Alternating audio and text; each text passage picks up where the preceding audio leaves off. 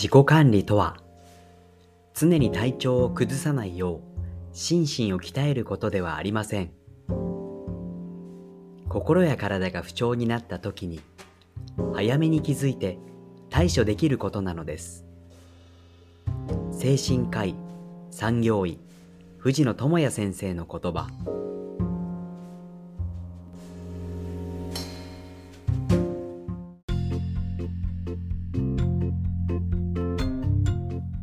Welcome to Emma's Wacky English. このコーナーはエマ先生による現在アメリカでイケてる英語を紹介するコーナーです。Today's word is 今日の英語は何ですかエマさん、エマ先生。IDC. IDC. What is that? 何ですかそれ。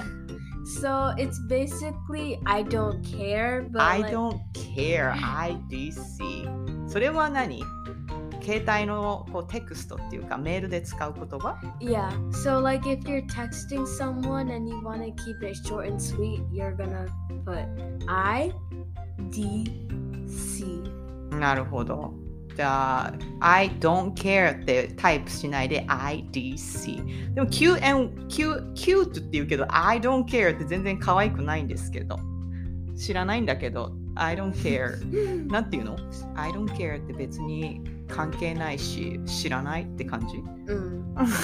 それは言葉でも言うのなんかこうお友達がなんか言って I don't care って別に私関係ないし知らないわっていう時も I, ID IDC っていう No, because that sounds kind of weird. あそっかじゃあテキストだけね Mhm. メールだけね Yeah, it would make sense if it were male because, like, if you say IDC, that makes you sound like really weird, to be honest. なるほどじゃあテキストだけで使ってほしい IDC でした今日の Today's Word は IDC. IDC じゃあ次のあのメールで、えー使ってみてください IDC See you next time Bye.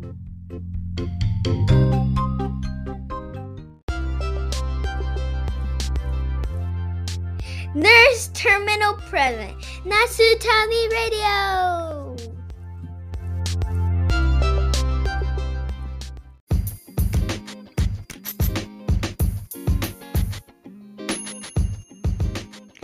ナースターミナルプレゼンツナスタミラジオ皆さんこんにちはフロリダで ICU の看護師をしているエミですこのチャンネルはナースターミナル通称ナスタミのメンバーでもある私エミが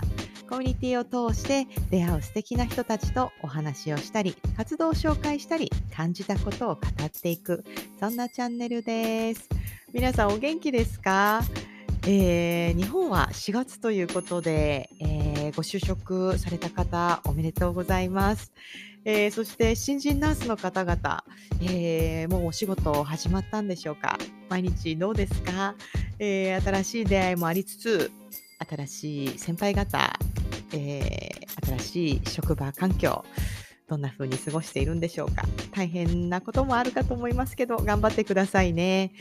えー私自身もアメリカでまだまだ新米 ICU 看護師として、えー本当に毎シフトね、もうひいひい言いながら、えー仕事をしているという感じなんですが、えーこのアメリカで看護師をするという私の中でのまあちょっと挑戦。でもまあ日々ね、私は仕事として生活するためにあのしなきゃいけないものなので、えー過ごしているところはあるんですが、あの、やっぱ言語が違う、文化背景が違う、そして、あの、ICU 看護という、またちょっと難しい領域というところで、えー本当に、あの、すごく苦労してるんです。で、あの、知識というところも、なかなかこう、日本語と英語と、なんかごちゃごちゃしちゃって、で、なおかつその知識を深めるというのも、なかなか難しくて。で、そんな中、私はナスタミに出会って、まあ、日本語でも英語でも、まあ、なんとなく説明できるよという、まあ、そんな人たちと出会うんですね。でそして、あの、経験、知識も本当に豊富で、えーそんな方々に、ぜひ、お勉強を教えてください。私をなんかを育ててほしいみたいな。そんな気持ちが本当に私はナスタミであってから最初の頃からいろんな方々に、えー、あのお願いしていたという、まあ、そんな姿があるんですね。えー、ナスタミラジオ第36回はですね、えー、私がそんな風にずっと言い続けていて、じゃちょっと、あの、ニーズ、エミさんのニーズを満たそうじゃないかと、少し、あの、協力をしてくれたというのが、えー、ナスタミ代表の太一郎さんでした。えー、私はね、今はもう太一郎さんのことを、あのー、末風太一先生と呼んでいるんですけれども、えー、太一郎さんはね、あの、呼吸器の部分がすごく、あのー、ちょっと得意分野というか、まあ、そんな風に、あの、知りまして、あのー、その知識と経験を私に少し分けてほしいなと、あのー、ずっとお願いをしていたんですね。まあ、なんですけれども、あのーまあ、時間やその知識というのを、まあ、ただでね、こう、伝授してもらうなんて、まあ、おこがましいというか、まあ、私自身も、やっぱりこう、あの、ちゃんとこう、制度として、こう、料金設定もして、まあ、そんな風にした方があの身になるし、えー、聞きやすいしという、まあ、そんなあの背景もいろいろありつつ、まあ、そうしていろいろこうちょっと試行錯誤した上に、えー、この約3ヶ月ぐらいをかけて、えー、呼吸器設定呼吸の評価、えー、レントゲン画像の評価など、まあ、そんなところを、えー、目標設定にして、えー、料金設定もして、で、あの、ちょっとスケジュールもちゃんと確立確立してという、まあ、そんなチューター制度みたいのを、まあ、あの、ちょっと作ってみてという、まあ、そんな試みをしてみたんですね。あの、そんな様子、えー、を、えー、少し今回お届けするのと、えー、その中で私の中で見えた、あの、本当に看護ってすごく楽しいよな、仕事を楽しくしたいよなって私はいつもあるんですが、まあ、なかなかそこに行き着かない現実ってあると思うんですね。でも、あの、私の大好きなそよ風大先生のもとで、えー、学び、で、いろんな、あの、もやもやもありながら、そんなことも少し消化しつつ、えー、あの、仕事を楽しくするってどんなことができるかな？そんな秘訣って何かな？みたいな。そんな、あの、ことも少し見出せたかな？みたいなところもありますので、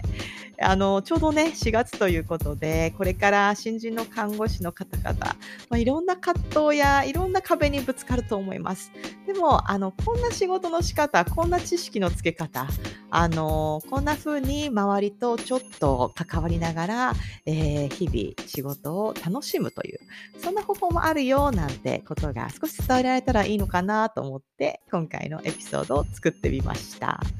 えー、皆さん楽しんでいってくださいね。今回ちょっと多いです。ちょっと長くなっちゃいました。楽しすぎて。それでは、Let's get started! Enjoy! しないでしょいつもは編集してないでしょ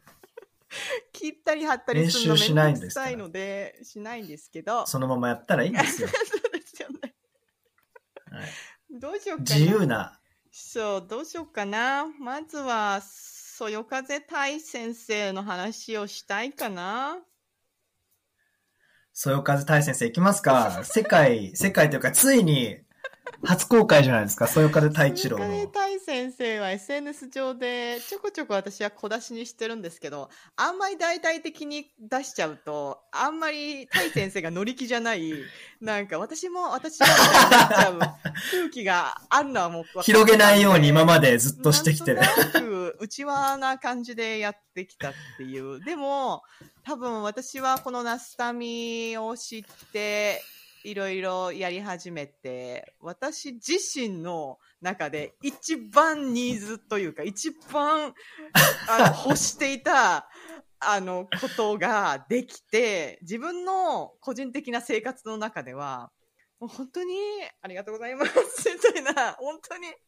や、でも、お互い楽しかったですね。うん、あどれぐらいやったんでしたっけ、結局。何回やったのかな10、10レッスン行ってるか行かないかぐらいじそんないにやりゃなですか。ましたっけ？レッスンと言ってるか分からないけど、10行ってるか行ってないかぐらいだと思うんですよ。意外と行ってると思いやー私、ついこの間、あの、アメリカって、う。うん。あの、看護師国家、あ、ちょっと看護師免許、国家資格っていうのを2年ごとに更新しなきゃいけないんですね。お金を払いつつ、おはいはなおかつ、えっと、あの、まあ、オンライン上で取る、あの、なんか、教育なんですけど、あれをちゃんとクリアしないと、更新は日本みたいに1回取ったら終わりじゃなくて、あの、継続的に更新をしなきゃいけないっていうのがあって、その2年後の更新をしたんですよね。だから気づいたら、2年経ってんですよね、私、あの免許のところから。うん。すぐですよね、2年なん。びってくりして、あれ？なんか受かっちゃった？みたいな感じの、なんかそういう感覚、まあ勉強はしたんですけど、でも受かったこと自体、あれう、嘘じゃないかなみたいな職場に行って、本当にこれ、なんか嘘だと思うんだけどって見てもらって。なんか間違ってますよ、みたいな。合格間違ってますよ、私。逆だよそれぐ。らいに。でも、あの、正式な、あの、看護師の免許ナンバーみたいなのがもらえて、それがちゃんと、うんあの、もらえてるってことは、いや、ちゃんと取れたんだよって説得されて、はあ、そうなのか。逆はあるでしょうけどね。私、あの、なんで、これ番号ないんですか？受かってるはずなんですけどっていうのはあるかもしれないけど、受かってるのちょっと合ってます？みたいな。まあそれぐらいのちょっと疑いだぐらい、本当にあの試験の時も、受かった、あ受けた時も、もう気づいたら私しか、しなんかもう受けてる人いないぐらい、本当に最後までなんか時間かけてやって、で、なんかもうあの試験官の人たちはなんかもう帰りたいんだけど、みたいな、なんかそんな感じでちょっと空気を感じつつ、でも帰り道運転しながら、ああ、もうあとはこことここをもうちょっと勉強しなきゃダメだなとか思いながら、ちょっあと、、次のことを考えてた次のもうス。ケジュール、あの勉強のスケジュールを結構組み立てながら帰り道帰った覚えがあるんですよね。それぐらい、あの、まあ、今回はちょっと、あの、受けてみて、まあもう勉強が煮うんうんエントリー、エントリー感覚ね。煮詰まってたから、じゃあこれを機に、じゃあ次は何、どんな目標をつけさせようか、みたいな感じで受けたもんだったんで、うん。うん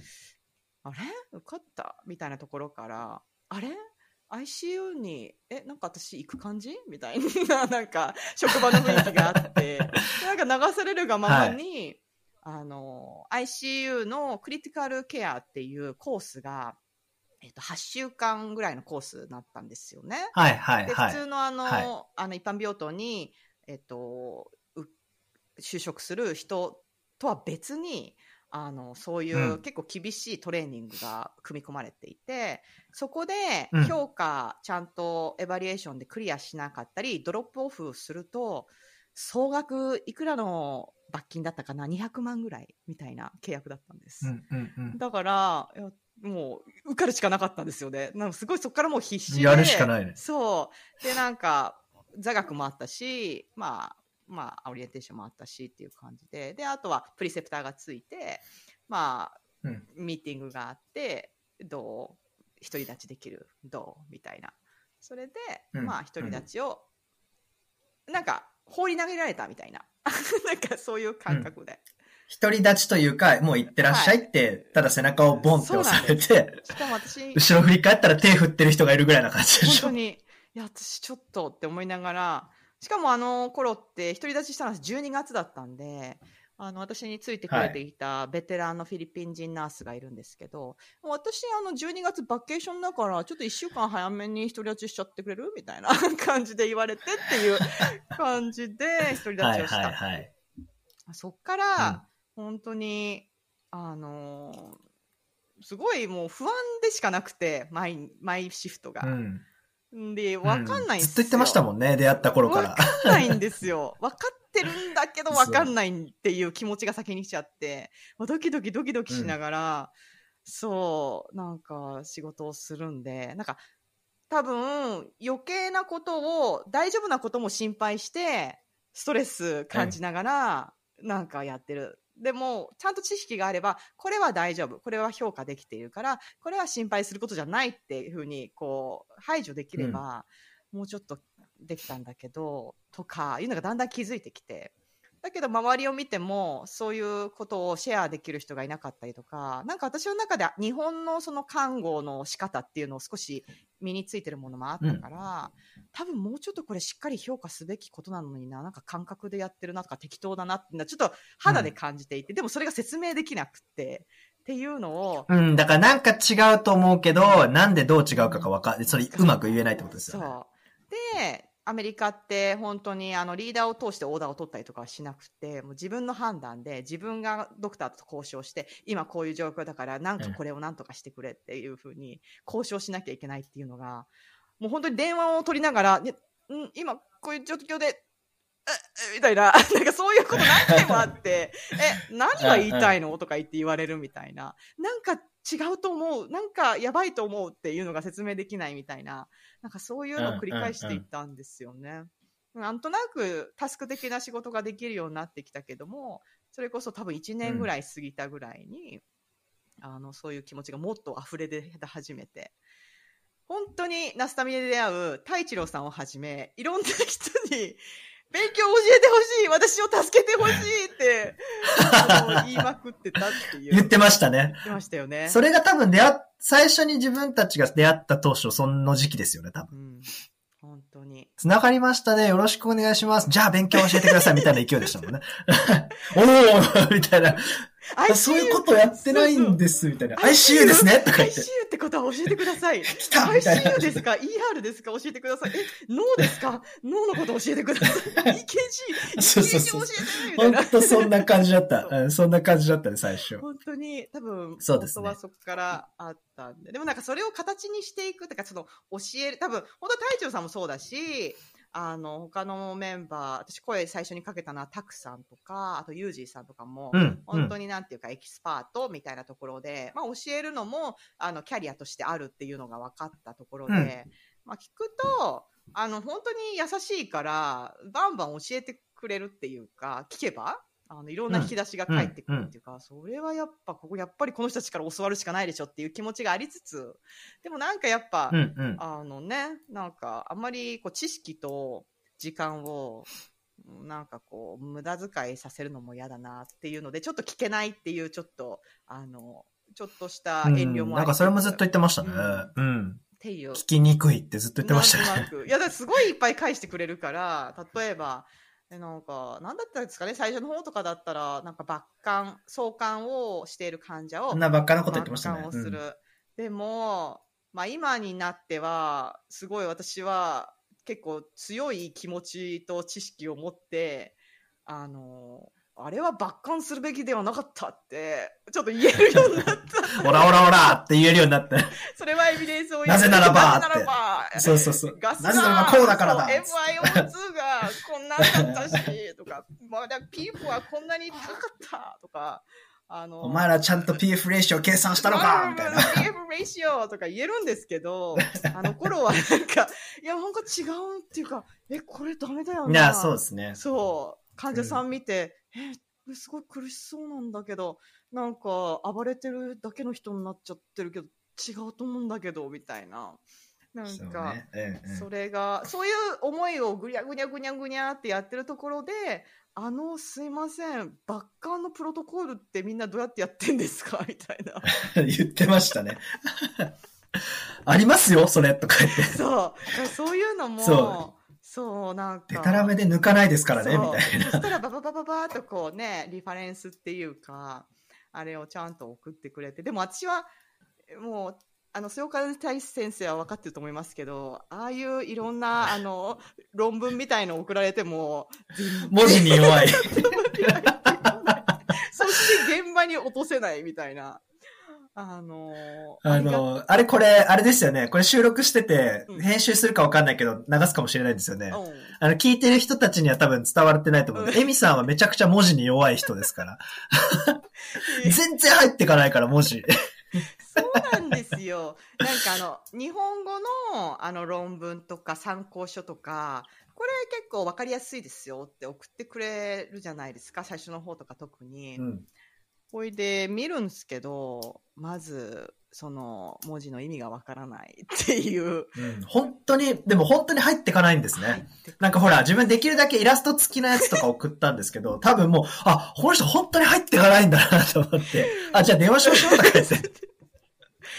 途中から電話に切り替わる。本当に、だから私今、今でもちょっと覚えてるのが、あの、血ガスの話をして、じゃあ、あの、換気の評価をするんですよ。酸素化の評価をするんですよって、ちゃんと、あの、こう、あの、ステップバイステップやってくれて、そして、ヘモグロビンのレベルを見るんすよ。えっ、と、ヘマトクリットの、うん、レベルも見るんすよって教えてくれて、なるほどって言って。で、今度それが、じゃあ、それがどういうことなのかっていうのを教わるときに、あの、文字で言われても、まあ、なんかね、多分そこまで分かっ、このイメージがつかないと、現場に落とし込めないっていう自分自身も発見だったんですけど、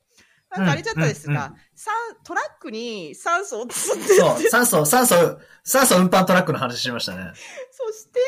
ほら、出荷、出荷するためにはトラックが必要で、トラックの数が少なかったら、どんなにその酸素をトラックに積もうと思っても積めないじゃないですか、とかね。そうそう。そして、その、あの、酸素を積んだトラックの道が細かったら、広かったら、っていう。渋滞するし、とかね。そう。なるほど。で、そこでやっと、ああ、はあはあはあ、そういうイメージか。体ではそんなことが起こってんのね、と。なんかね、いや、私はそう、だからね、あの、本当に小説とか、そういう読んでて、こう、状況がイメージできるとか、そういうところは、あの、そういうなんかちょっと、あのーあ、アート脳だと思うんですよね。なんで、うん、写真、写真感覚ですよね、いつそうそうそう。そうも。でも話しててもそう思います。ううん。ん、なので、なんか、そういう人だからっていうのもあるんですけど、個人的には、アメリカで看護師の免許を取ったっていう人たち、で、日本の看護師免許があるっていう人たちっていうのは、あの、まあ、日本でベースがなんとなくあって、あの、うんアメリカで NCLEX の勉強をして、で、英語でやっぱ勉強しなきゃいけなくって、でも、NCLEX の勉強してる人すごい賛同してくれると思うんですけど、NCLEX で出てきた単語を調べるんですよ、英語を。で、うん日本語で意味とか言って、Google すると、見たことない漢字が出てくるんですよ。なんか、で、この、わかりますよ。自分も英語で仕事してるときそうですもん。よね。で、その、日本語訳をまたググるんですよ。ほいで、そう、結局2回ググるんですよね。同じことを。でも、その説明を見ても、全然知識として入ってこないっていう。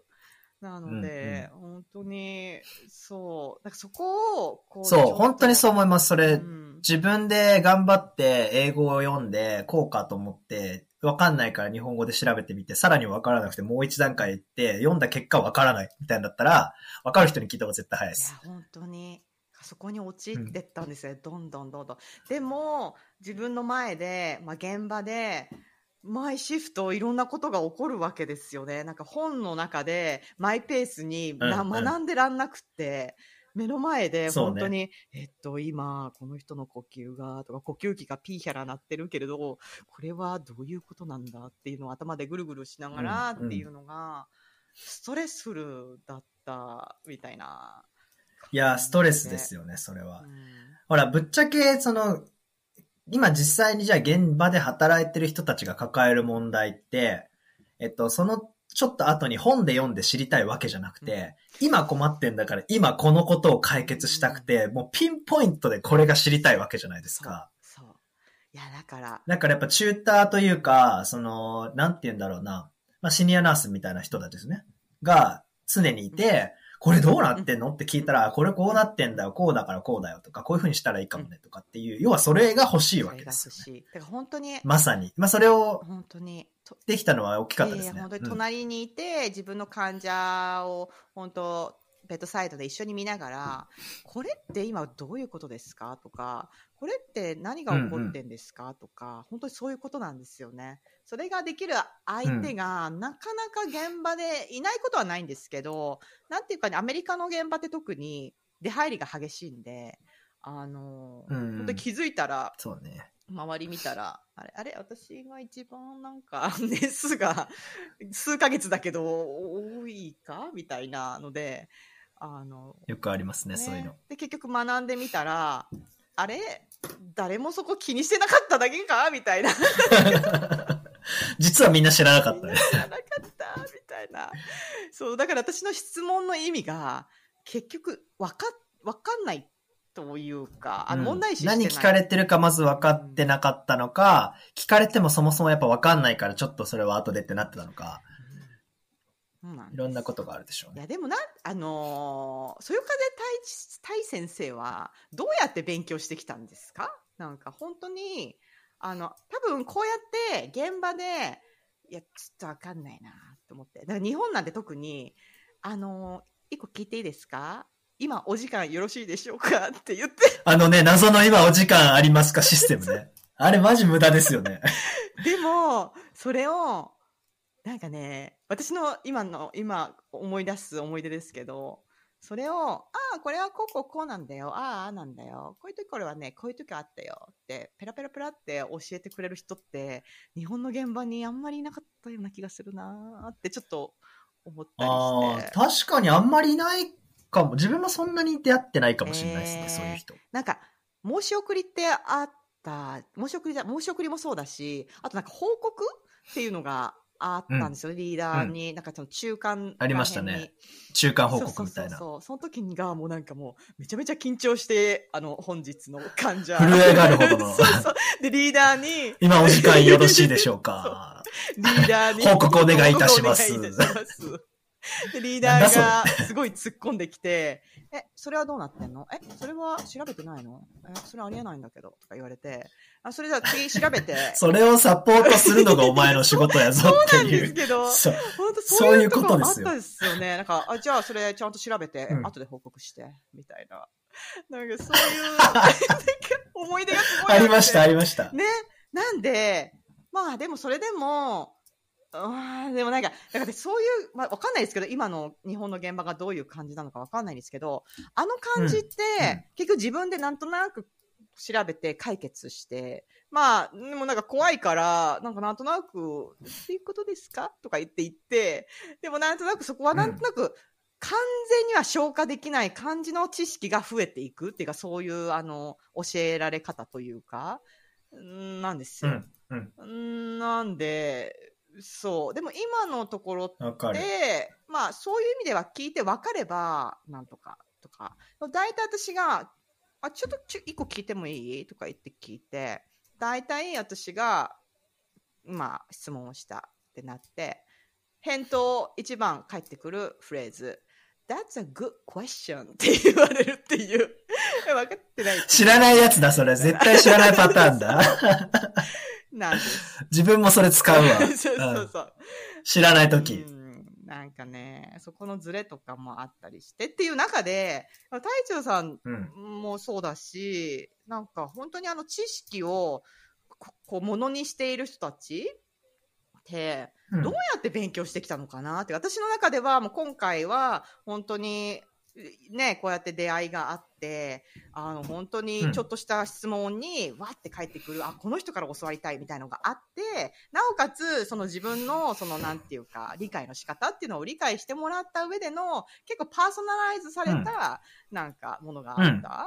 なんですけど、なんかどうやって勉強してきたのかなと思って。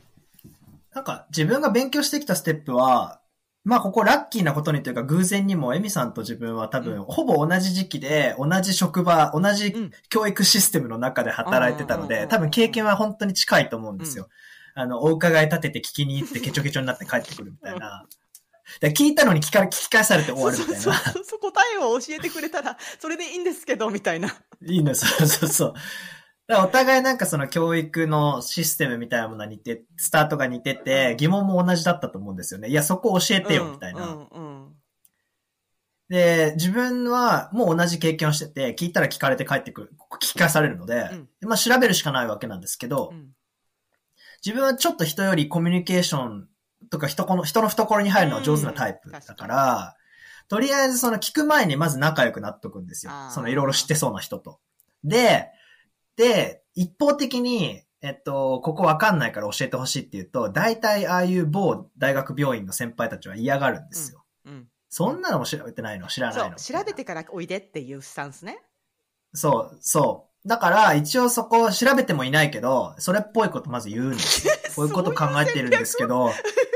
そう、こういうこと考えてるんですけど、こうですかね、とかで、こうな、こう、こう、こうこういう風にって言ってる間に、相手の顔を見といて、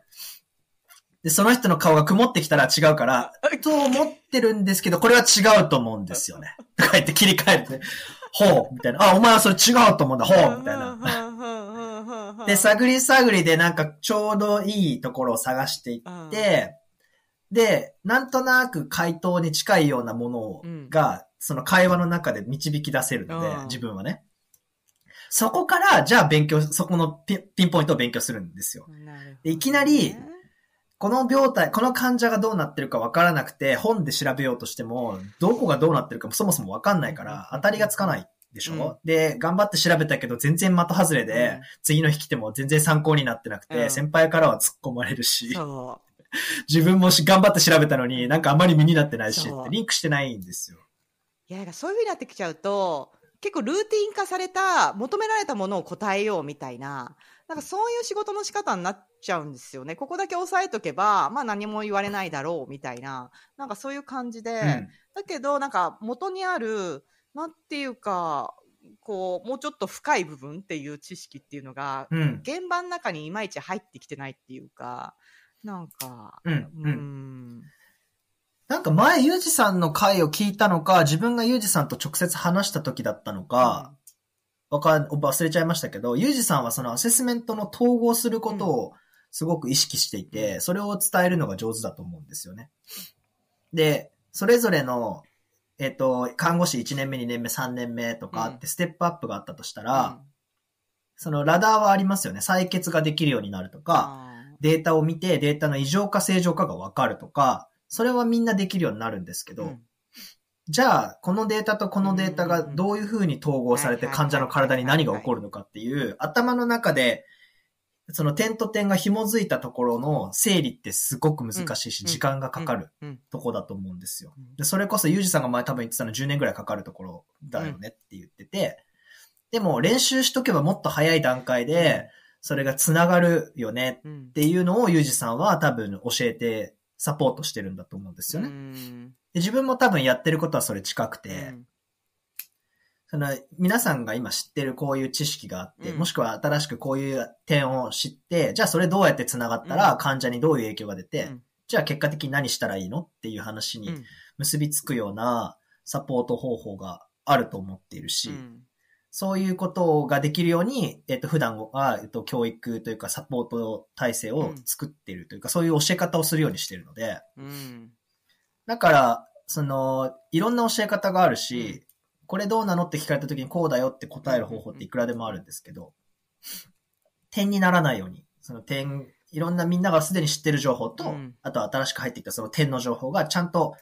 線としてうん。包括的に見れるようにするのが、なんか看護師の教育としては大事なんだろうなとは思ってますね。本当に一つのイベントやっぱ体なんでつながっているっていうか、なんかうんありも、ねだから ICU なんて特になんですけどもうまあそりゃねね、難しい。なんですよね。で、なんかいろんなことが起こるわけで、で、重症な患者がパッと目の前に来た時なんてのは、もう本当に、なんていうか、つもう頭とそのタスク的に採血をしなきゃいけない、何、A ラインをつなげなきゃいけない、薬をはこうかけなきゃいけないとか、なんかそういうタスクと頭がもう全然反対方向になんかなんていうかうんうんねじれまくっていて、全然自分の、うんうん。こうアセスメントと自分のこう手を使っやってケアとうん。がもうちぐはぐになるリンクしないんですよね。あれほどあのーそわそわするものはなくてで大体そこに、私は、ね、夜勤なので日勤が来た時にもうなんか申し送りをする時にえー、っと 何があったかわからないけど大変でした、みたいもう無理みたいなな。はいはいはい。っていう、というところが、なんか私はね、今回、その、そよ、そよかで大先生って言い始めたのは、私はなんでだったんだっけな。なんか多分5回ぐらい、ねうん、5回ぐらい、うん。この、実際何をしてたかというと、うん。エミさんか、えっと、タイムリーに患者さんがわかこういう状態でわかんないっていう、まあ、情報を、うん。まあ、一看護師としてこういうふうに考えますよとかっていう考え方の練習を随時受け付けていたのと、もう一つは、えっと、週1回ぐらいでしたよね、確か。。えっと、時間をしっかりとって、えっと、えっと、呼吸、自分は呼吸という部門というか領域で、呼吸をじゃあちゃんとアセスメントできるように練習してみましょう。うんじゃあ人工呼吸器はこうですとか、えっと、じゃあどういうところ、数字を見たらうん患者がどうなってるでしょうかっていう練習をしたんですね。そうですね。で、そんなことを4回5回と繰り返してたら突然そよかず先生って呼ぶようになってましたね。ありがとう、そよかず先生とか言って。いや、なんかね、だんだんだんだん、まあ、太一郎さん自身の教え方っていうのが、あの、なんていうかな。多分こう、なんかこう、そよ風 なんてだろうわかんない。なんかこう流れるのようにねあこうこうこうですよ。なんかね、わかんない。まあ忘れちゃうじゃないですか。教えてもらったこと。あ、なんかそんなこと言ってたけど忘れたなーって思って。でもなんか、これはどう、どうでした？どう、どう評価しますか？エミさんって言われて。あんはん、忘れたって思うみたいな。なんかそこを、じゃあ、こう、こう、こうですね。ああで、ああですねっていう、多分こう、持っていくっていうか、まあそこが上手なんだなっていうのを感じつつ、うんそこはあるんですけど、手よりは、私はその現場に行ってまた、まあ重症患者をまた目の前にしたときに、あの、もう本当に最初は、じゃあガス、もうペーハー見て、CO2 見て、評価をするぞ。もうそれだけなんですよね。そこだけをやるだけでも、あ、なんか見えるものがあると思って。で、なんかそこで評価したところで、いろんな葛藤がまたそこで生まれてくるわけですよね。あ、こうなってるのにどうしてこの呼吸設定のままなんだろうとか、なんでこう、これアラーム鳴り続けて、なんか呼吸器ナースに言ったんだけど、うざがられたんだけど、どうしてとか、なんか、あるあるね。なんかそういうのをまた持ち帰って、あの、こここういうことがあって、あの、なんかすごいもやってすんですけど、これってどういうことですか？みたいな。私が間違ってんですか？この感覚がって。私多分、勘はいい方だと思うんです。なんとなく。うん、そうでしょうね。そう話聞いてると、なんか違うかもにはよく気づいてますよねな。んかこれ、やばい気がするとか。でもその看護師の感覚って結構当たってるじゃないですか。なんか患者を見てるうん。時に。うんその勘は私結構いい方だなって思いながらやってんですけど、でもなんか周りからすると心配しすぎ、エミは、みたいな。そういう感じで評価されちゃうんですけど、でもなんかその勘って結構間違ってなくってっていうもやを持ち帰った時に、ああ、それはね、やばいっすねって 言ってくれるだけで、やっぱそうですよねみたいな。やっぱりなんかそういう繰り返しが、なんとなく私はその現場のそのまあ、重症患者を見てすごく緊張して、あの、ケアをしてて、自分の中で追いつかない、その気持ちと知識をなんとかフル回転して聞きながらケアをするみたいな、結構戦いなんですよね、私の中で。で、うん。まあ、ちょっと帰って、その様子を伝えて、あ、それは、じゃあ、こういう時は、こういう評価をするべきですよとか、あ、それはやばいっすねって、あの、共感してくれるみたいな、なんか本当にあの、灼熱のところを、こう、走ってきて、ちょっと、あ、木、木と、なんかこう、木陰を見つけたみたいな、なんかそこに そこからそよ風なんだ。そういうイメーで、ジそれってこう、はぁってなる。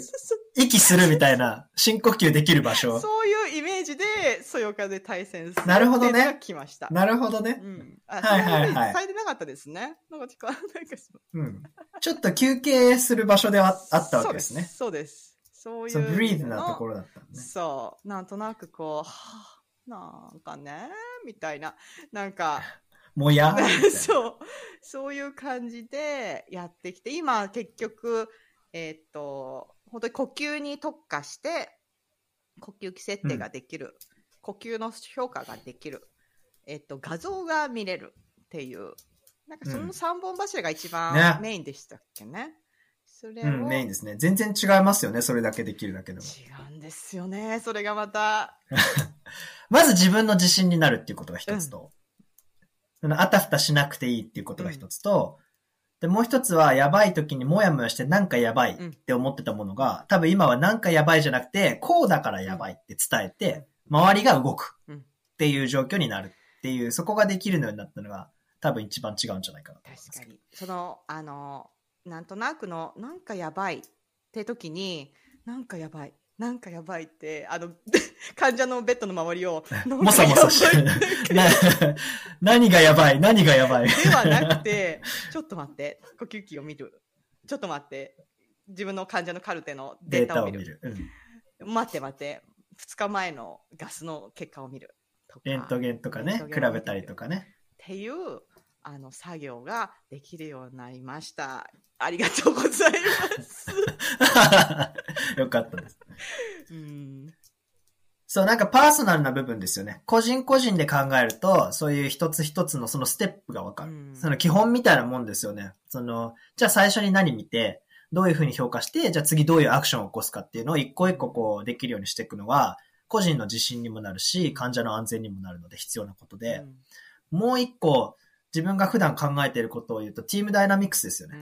結局、エミさんだけ患者見れても、エミさんの夜勤が終わって昼間全く見えてなかったら患者は悪くなるから、そのチームで同じようなレベルの人を増やしていかなきゃいけないし、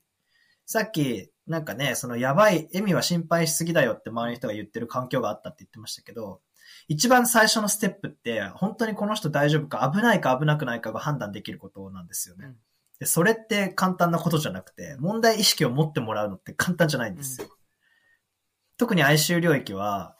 一個のことで問題じゃなくて、いろんなことが複合してるので、やっぱり時間がかかるし、そのサポートをちゃんと一人一人落とし込んであげないと理解度も違うから、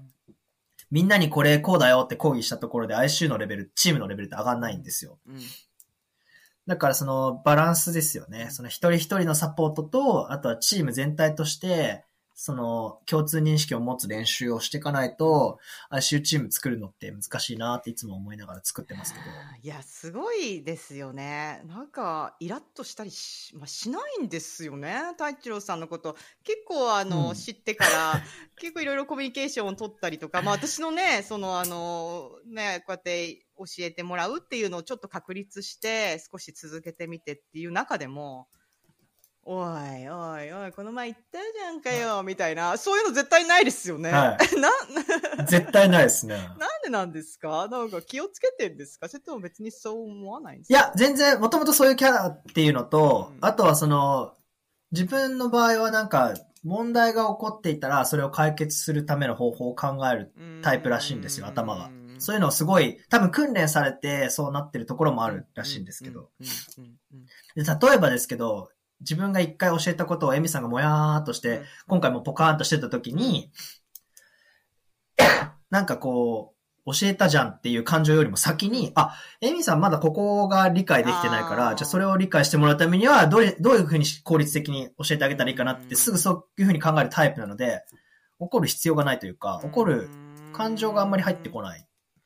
ですね。なるほどね。あ、じゃあ今度こういうアプローチかなとか、もう一回やったらいいかなとか。いや、でもそれをなんかやっぱ、ね、活動の中でし続けるわけじゃないですか。しかもその相手が、その文化背景が全然違ったりとか、多分、うん。その、なんていうか、聞く体制も違ったりとか、あの、興味のないことを教え込まなきゃいけなかったりとか、とえか、え、ええい、ろいろあるじゃん。私なんかは、ちょっと教えてください、みたいな、結構、あの、興味がある人です。そうそう、満々で、あの、もっと教えてください、みたいな人じゃなくて、うん。まあ、例えば私なんかの現場でも、あのーなんか、だんだん知識がついてきたら、まあ、すごいなんか、呼吸器見て、人の患者のとこまで行って、呼吸器見て、ニタニタしえて。ーちょっと見てもいい？この人の画像見してとか言って、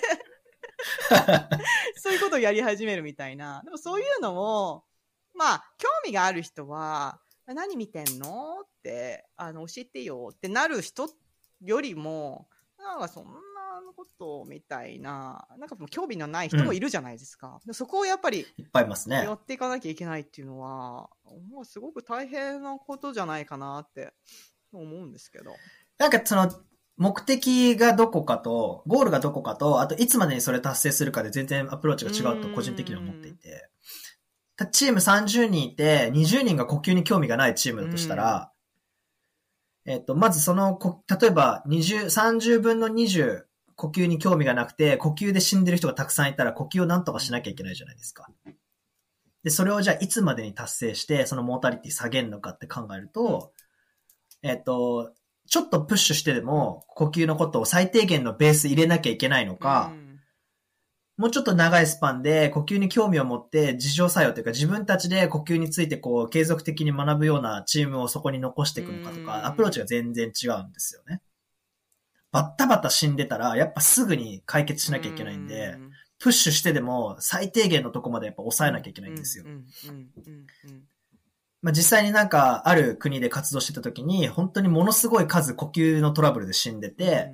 看護師もいないし、そもそも ICU 看護師みんなないから、呼吸のこと全くわかりませんと。うん。でそういう時は、興味があるない関係なく、やっぱ最低限のとこまで持っていかなきゃいけないんで、うん。そういうプログラム組んで、みんなにこう、とりあえずスタートラインに立とうっていうところを目標にしたりとか。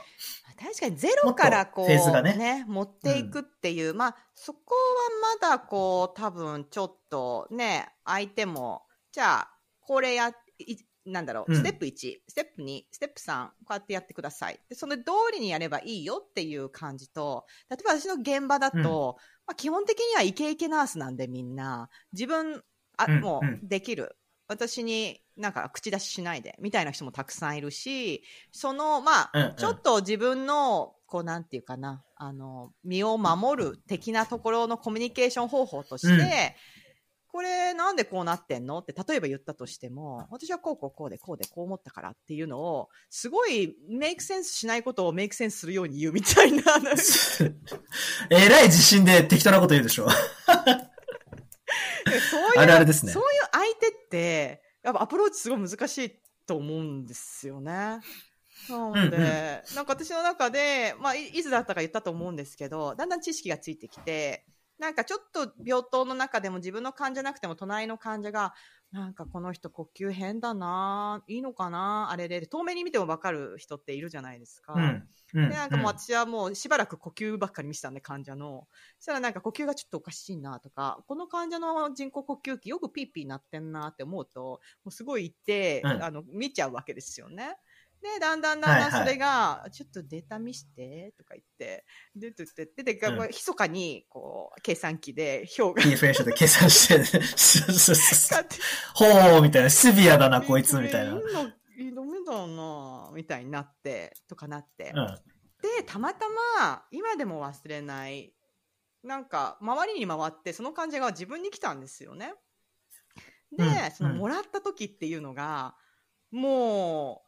本当に見た瞬間に、それまでなんとなくの評価を遠目でしていたから、その今の状況に、すっごいがっかりしたっていうか、えー、なんでこんな風にしちゃってんの？みたいな。もうなんか、患者はもうなんか、もうね、今日のこの患者ね、本当に大変だからって申し送りが始まって、もう本当ね、あの、ベッド壊したから暴れてって言って、そういう感じなんですよ。うんうん迷惑な患者だみたいな感じで申し送りされたところに、もう、デリリウムってことですよね。もうこいつデリリウムだから、みたいな。あの、ちょっと厄介な感じあって、イントロデュースされたのが、もうそこでプッツンってちょっと切れちゃって、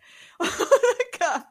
私あんまりプッツンって切れて、はみたいになる人じゃないんですけど、えみたいな。で、なんか、まあ、すごいニコニコしながらだと思うんですけど、で、心がけてはいたんですけど、でもなんかもう今までそこで培った、え、ガスは？え、PF レーシオは？え、画像はどうなってたの？えみたいな。え、この FRO の設定っていつからこれ？みたいな。なん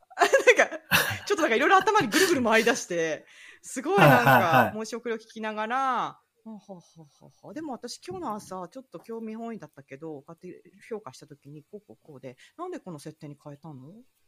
たいな。そしたら、えっと、ちょっとそれ、エミ、そこまでちょっと僕にはわからないよって、なんかだんだんだんだんなんか、ジョボジョボジョボジョボみたいな。私がだんだんなんか目がギラギラしながら、え、でもこの患者さんすごいかわいそうだと思うんだけど、なんかこの患者さんすごい苦しそうなんだけど、とか言って、なんかだんだん私がなんかもう感情的になって。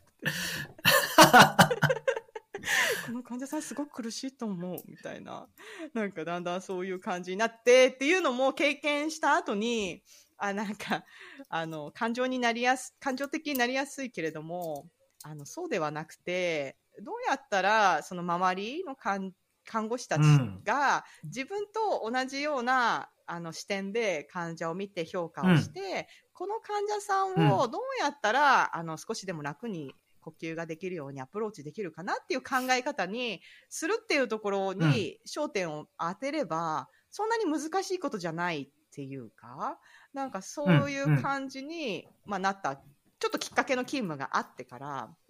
その後から、うん。例えばもう病棟に聞こえ、中に聞こえるぐらいに叫んでいる患者がいて、すごい暴れてるみたいな感じがいて、まあ大体そういうの聞けば、大丈夫？とか言って見に行くんですけど、そしたらなんかもう、もう、あの、こっちの看護師たちはもうすごい感情丸出しなんで、マジでありえないんだよね、この患者、みたいな 感じなんですよね。まあでもそう言う前に、え、この人のかん、この人の呼吸って、今、まあいろんな設定があると思うんですけど、この患者、例えば抜管した後なのか、それぐらい、それからどれぐらい時間が経ってんのか、なのとか言って聞きながら。うんうん。で、大体こうやって暴れる患者って、あの、例えば酸素化ができてんのかなとか、私はちょっと最近そういう風に見るようにしてるんだ、みたいな。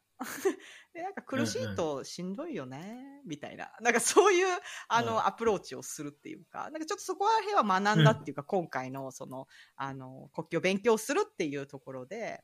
少し学んだ部分っていうか、うん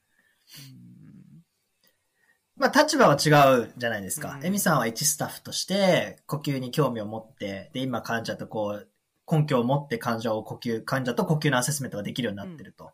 で、自分はどっちかっていうと現場では一スタッフというよりはマネジメントする立場なので、どっちかというとチーム全体が、えっと、興味を持ってもらえるようなうん。行動変容を起こした方、起こせたらいいなうんっていう感じなんですけど、行動変容を起こすのはめちゃくちゃ難しいんですよ。難しいと思います。めちゃくちゃ難しいんですよ。で、い一番理想的な形は、まあみんながみんな行動はこれ大事だよねとか、これはこういう風にした方がいいよねって言って、前習いでみんなこういう行動、呼吸に興味を持ってくれればいいんですけど、そんな世の中うまくいかないので、うん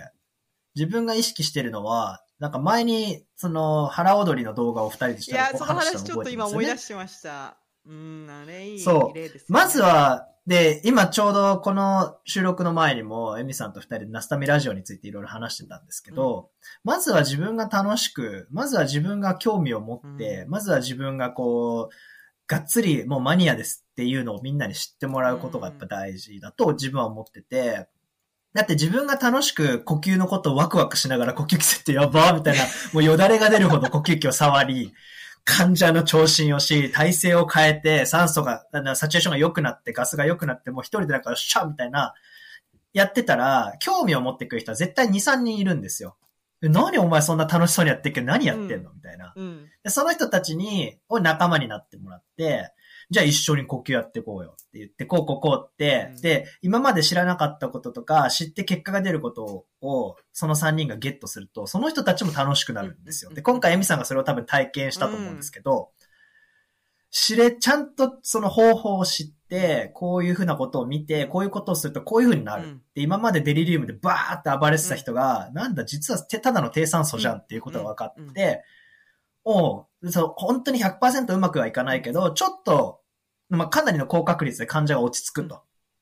で、肩で息してた患者が、もう普通に安らかな顔して、鎮静かかって眠ると。うんで、全然状況が変わってくると、あやっぱ楽しいじゃんってなるので、うんで、それが、一人から今3人とか4人になった時点で、もう周りの人たちも、えなんか最近やたら楽しそうなやつが5人いるみたいになると、うんうんうん。結局、その前、一人で始めてた時はマイノリティですよね。でも、だんだん、こう、自分の輪が広がっていくと、うん。今度マジョリティになってきて、逆に呼吸のことを知らない人たちがマイノリティになると居心地悪いん。で、あそうですね。い一番興味がなくて最後までこう、ツンケンしてる人って絶対いるんですけど、最終的には、全体の方向性として入らないことがリスクになってくるので、もうじゃあ、しょうがねえから俺も乗っかるか、みたいな。なんか入れてよって、今までツンケンしてた人たちが、ちょっと俺も入れてよってなるっていう。それが理想です。そのコンセプトはね、すごくすっと落ちました。多分いろんな、あの、教え方ってあるっていうか、リーダーシップの取り方もあると思うし、本当になんか、うん。聞いてもないんだけど、やたら教えてくる人とかいるじゃないですか、なんか。なんか、うん教えたい人、いますね。で、なんか、そう、喋りたがりはいますそう。よね。で、人の部屋に来て、え、これこれこうはこうなってんの？なんでこれこれこうはこうなのだ？なんでやってと思う？とか言って。え別に聞いてないんですけど、みたいな。なんかそういうタイプの人もいて、別にそれはそれでいいと思うし、まあそういうタイプの人もいてもいいと思うんですけど、自分自身は違った、なんかこう、うん。上からものを言うのがもともと苦手だし、あのなんか、い聞いてくれたことを答えるっていうのも、まあ、いろんな考え方があるからさって片付けたいタイプっていうか。でも、なんか、うんそういう中でも、やっぱなんかちょっと、え、これ違うよね？これまずくない？ってことを伝えていかなきゃいけない？あの、周りの同僚にっていう場面がうん少し知識をつけたところで出てきたときに、あの、やっぱ私なんかの外国人ナースで、しかもなんかちょっとたどたどしい英語を喋る人の話なんて、基本的にあんまりこううん耳を傾けないというか、なんかそういうところがうん。うん、聞かないですね。元からある。そこの中でも、でも言ってること正しいぞっていう風なところまで持っていくっていう部分には、やっぱ日々のそういう私の、なんかこう、申し送りを聞きながら、なんかニヤニヤニヤニヤして、あの、ああ、この呼吸器の設定ちょっとエキサイトだな、みたいな、なんかそういう姿をすると、あ、エミ結構呼吸器詳しいなとか、そういうのがちょっとなんとそうそうそうなく続くと、なんとなくその話をちょっと聞いてくるみたいな。なんかその構図っていうのはやっぱ見えたものがあって、なのでなんか私が本当に最初は興味本位で、その狙ったわけじゃなかったんだけども、私のホビーだから、あの趣味だからって言って、あのちょっとあの画像を見せてもらったりとかして、はーとか言うんって、うんやってるっていうのを何やってんの？誰でそうやって教わってんの？どう、なんか何で勉強してんの？っていうのがだんだん聞かれるようになって、あのね、なんかね、あの、オタクの人がいるんだよね、呼吸。その人そうねその人にちょっと、あの、本当に、あの、もう、もう自分で個人的に契約をして、あの、教えてほしいっていうふうに、ちょっと、あの、契約をしたんだ、みたいな。なんかそういう話をしていくっていう、なんかそういうふうに、本当楽しくすることで、周りがちょっと変わってくるっていう、その感覚は、うん。まあ確かにうん。あるっていうのは、それはあた、なんだ、私の中ではなんかこう、やっぱ日本のその大学病院の、え、それで？で？だから？え？みたいな。じゃあ、後で調べて 持ってきて。っていう、そういう、あの、うん。教育っていうところよから抜け出して、なんかまた新しい、その、あの、周りへの影響の仕方というか、まあ、その勉強をした後に、仕事が自体が、ちょっとだけ楽しくなったっていう、それが、うん。なんかやっぱり、そこが一番やっぱ嬉しいですよね。ねその仕事が楽しくなる。うん。なんかやっぱ、でも知らないから、わからないから怖かったのが、知ると楽しくなるんですよ。で、なおかつその周りが、自分が楽しくやっているところが、周りがまたちょっと知って楽しくなるっていう、その広がり方って、なんかいいっていうか、多分、あの、うんうん昔の現場だと、今日は何をテストされるんだろう？みたいな。なんか、そういう感じで仕事をしに行く？今日は何を突っ込まれるんだ、今日私は何を知らないことを知るんだろう？みたいな。なんかそういうよりうんうは、ん。うん、なんか楽しそうに仕事をしている人の隣で、なんとなくその雰囲気をなんか感じながら自分も楽しくできるっていうのは、いいなって。一番最初の、それこそ、その、だ某大学病院で働いてた時の上司の言葉で、その、自分の強みが一個あると、うんそこから、えっと、看護がドラマチックに変わうると。ん。で、確かにそうだなと思って、全部わからないとやっぱ怖いけど、えっと、全部をわかるようになる時なんて来ないじゃないですか。うん特に ICU だったらいろんな患者がいうる。ん。でも、一個自分の強みが出るだけで、そこにいくすごく自信が持てて、そこからできるようになったら、えっと、他のことに手をつけていけばいいので、うんそれを一個一個増やしていけばいいんですよ。なんかやっぱ武器は一個持つべきですよね。いや、それはすごく。でもやっぱ呼吸って ABC でやっぱ A のところなので、やっぱ強 A い。と B ね、一番上に来るから。強いですよね。あとはやったことがすぐ結果に出るのが楽しいじゃないですか。本当に。本当に。なんか。ものの5分で体ね、安定するからう。ん。いや、本当にそれはね、あの、今までも多分目の前で起こっていたことなんだけれども、やっぱ、マインドが違うので、それを通じて見る景色と、あの、なんかなーって感覚でやってる景色とでは、なんかやっぱ違うって、まあそれで感じるフラストレーションもたくさんあるんだけど、うん。でも、うんやっぱり見ていて、なんかこう、それこそ、ちょっとあんまり言ってもあれだけど、でもなんか ICU って呼吸器がついてる患者さんなんかは、あんまりそこまで頑張って聴診しなくても、まあなんとなく数字で見えてるものもあったりとかして、そんなにこうんう一生懸命うん聴診してる人ってあんまりいなかったりとか、私の現場ではしてるっていうか、なんかアメリカまあ、レントゲンも取りますからね。うんそう細かくね。なので、なんか、そう、聴診器持ってんのかこの人？みたいな人ってたまに見かけるっていう現実の中で、なんかもう私はこう聴診器をこう握りしめて、なんかもうすっごいもうなんか全肺や聞いてやろうみたいな。なんかそれって 多分なんかこれを聞いた後に画像を見てみようみたいな、なんかそういうそうに仕事をし楽しむというか、なんかそういう考え方が生まれてきたっていうのは、あの、本当に、あの、うん、ありがたいというか。自分がね、エミさんによく言うのは画像は答え合わせですっていうこと言いますからね。レントゲンは答え合わせで、CT なんかもうチーティング、チーティング、チーティングですよ、あんなもん。チーティングペーパー。そう、本当にそう。いや、CT なんてだって輪切りにしちゃってんですから全部分かっちゃうじゃないですか。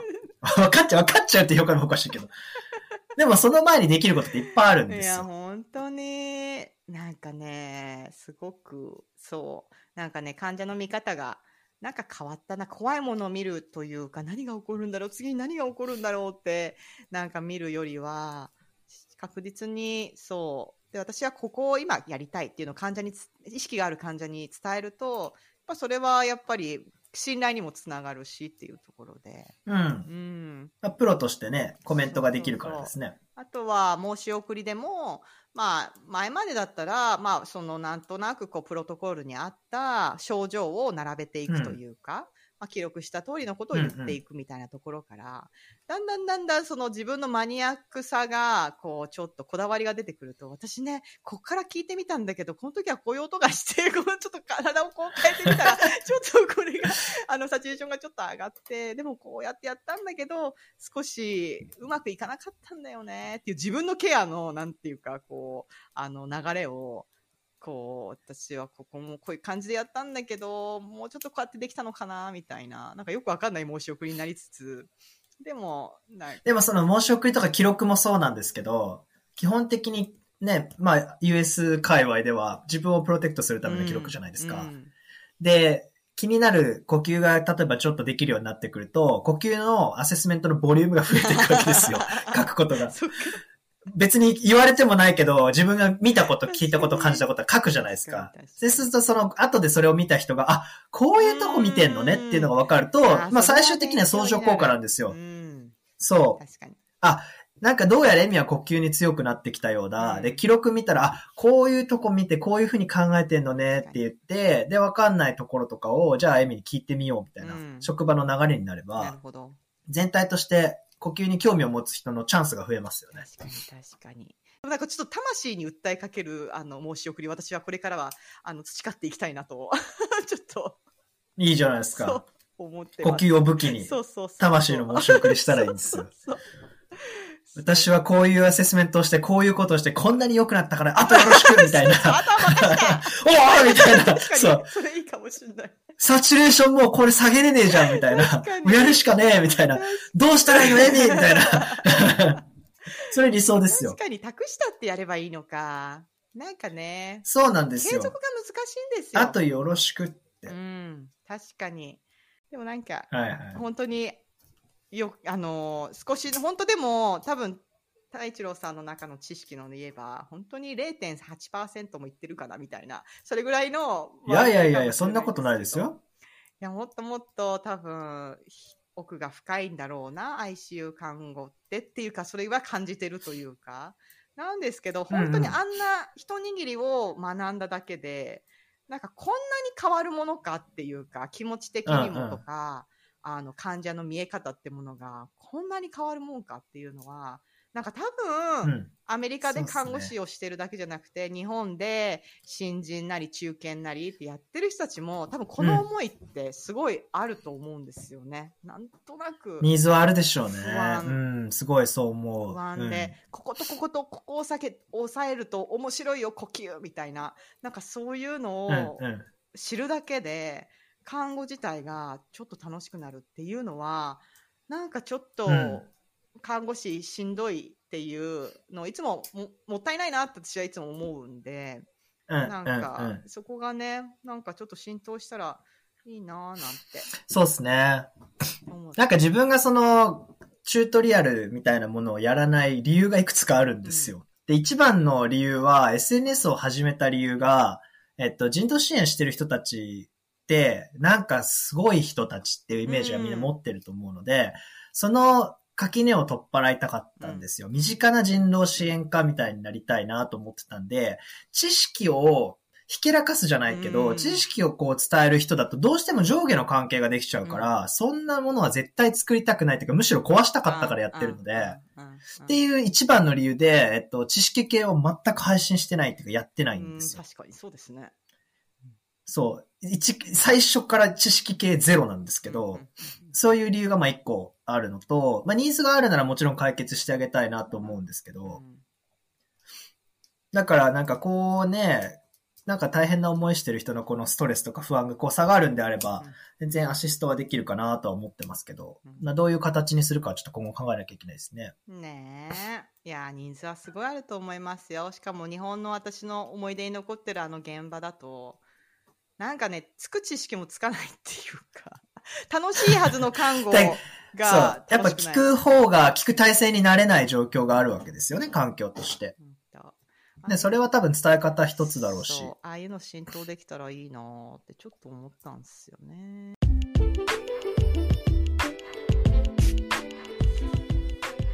はい、皆さんいかがだったでしょうか？えー、そよ風大先生いかがでしたか？そよ風のように、あの、本当に素敵な先生なんですよ。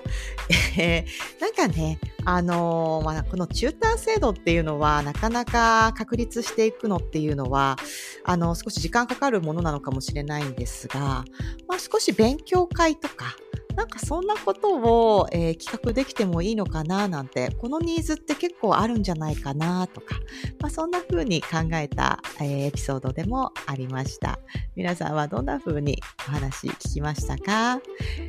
えー今回のナスタミラジオはここまでになります。次回まで皆さん元気に過ごしてくださいね。それでは、See you next time. Bye!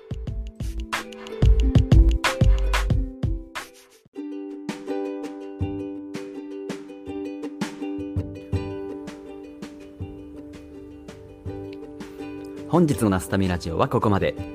この番組では皆様からのメッセージを募集しています。メールアドレスはアルファベットでナスタミラジオアットマーク Gmail.com ナスタミラジオアットマーク Gmail.com 概要欄にも貼ってあるので皆さんどしどしご意見ご感想を教えてください。それではまた次回お会いしましょう。バイバーイ